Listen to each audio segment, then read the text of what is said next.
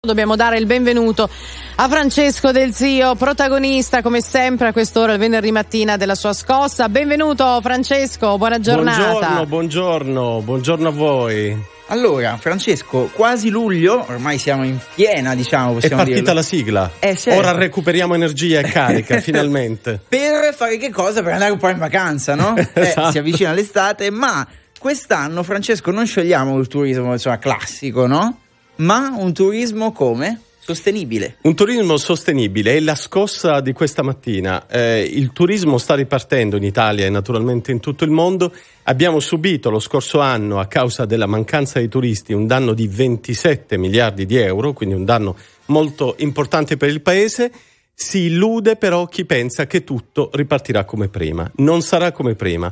Le prime indagini di mercato, anche i primi dati, ci dicono, per esempio, che c'è ancora oggi una grande paura dei luoghi affollati e che quindi il turismo di gregge, il turismo per esempio mordi e fuggi delle grandi città d'arte, delle località di villeggiatura più rinomate, è un turismo che sta perdendo molto colpi a favore di una nuova forma di turismo, della quale parliamo oggi, turismo sostenibile, se vogliamo è il turismo dei borghi storici italiani, è il turismo delle ciclovie, quello che si fa sulla bicicletta, eh, è il turismo dei eh, pellegrinaggi, è il turismo gastronomico, è il turismo che ci immerge nella natura.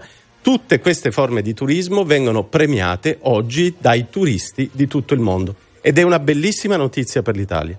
Bellissima notizia, hai parlato di ciclovie, mentre tu parlavi, io che penso sempre male e ho da una parte il diavoletto, dall'altro l'angioletto, ma di solito vince sempre il diavoletto. Ho pensato, sì, guarda, bello tutto, è bella l'Italia, però ragazzi, che infrastrutture abbiamo? Talvolta per raggiungere un posto eh, ci mettiamo una vita quando basterebbe, perché magari non, manca, non ci sono i collegamenti ferroviari, bisogna prendere per forza la macchina, quando basterebbe prendere un aereo e in un'ora sei a Sharm el Sheikh, no, un po' di più di un'ora, sei a Sharm el Sheikh. Perché io devo farmi questo sbatti incredibile? Dove non ci sono le infrastrutture e le strade che mi portano in certi posti. Sharm el Sheikh è il tipico esempio di un luogo molto affollato in alcuni mesi già prenotato. Appunto, ora non voglio spaventarla, ma insomma è noto che sia così. Eh, è un tema giustissimo quello delle infrastrutture fisiche, c'è un tema forse ancora più importante che è quello delle infrastrutture digitali. Il ministro Garavaglia, il ministro del turismo italiano, ha dichiarato nei giorni scorsi parliamo di turismo dei borghi storici da quando avevamo i calzoni corti, è vero, ma oggi abbiamo una straordinaria arma per poter davvero far decollare il turismo dei borghi.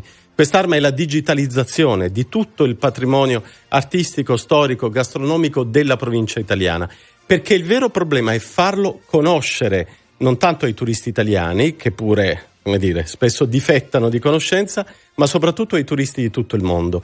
Eh, ci stiamo attrezzando per questo finalmente, con molti anni di ritardo, se riusciremo a digitalizzare il grande patrimonio della provincia italiana, davvero il nostro turismo cambierà volto. Eh, ma questo cosa vuol dire? Che su un unico sito io posso andare a trovare anche il museo più piccolo, più sperduto? Questo vuol dire che i turisti, sempre più, soprattutto i turisti eh, un po' più abbienti, un po' più colti, eh, si costruiscono da casa la loro esperienza turistica, non comprano più pacchetti standard. E se costruendosela da casa sul web trovano quello straordinario cammino che richiama un film particolare, quella ciclovia, eh, quel luogo della memoria, dei sentimenti, quel luogo di divertimenti così particolare, probabilmente si costruiranno loro una vacanza è sempre più qualcosa che facciamo noi da casa, ma per farlo ci vuole un'infrastruttura digitale adeguata che ancora oggi la provincia italiana non ha, ma ci stiamo attrezzando.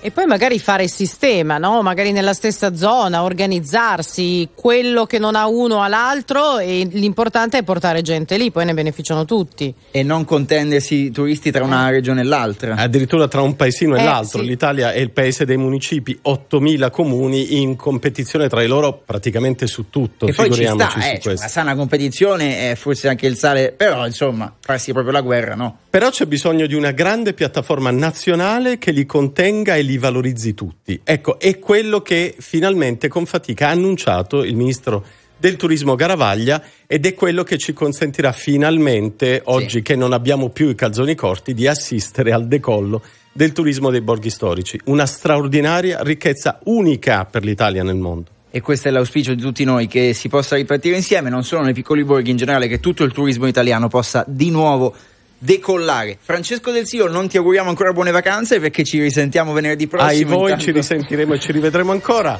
Grazie. Oh, Ciao Barbara. Ciao, se ti Ciao becco Luigi. a Urgada, guarda, non sai che figura fai.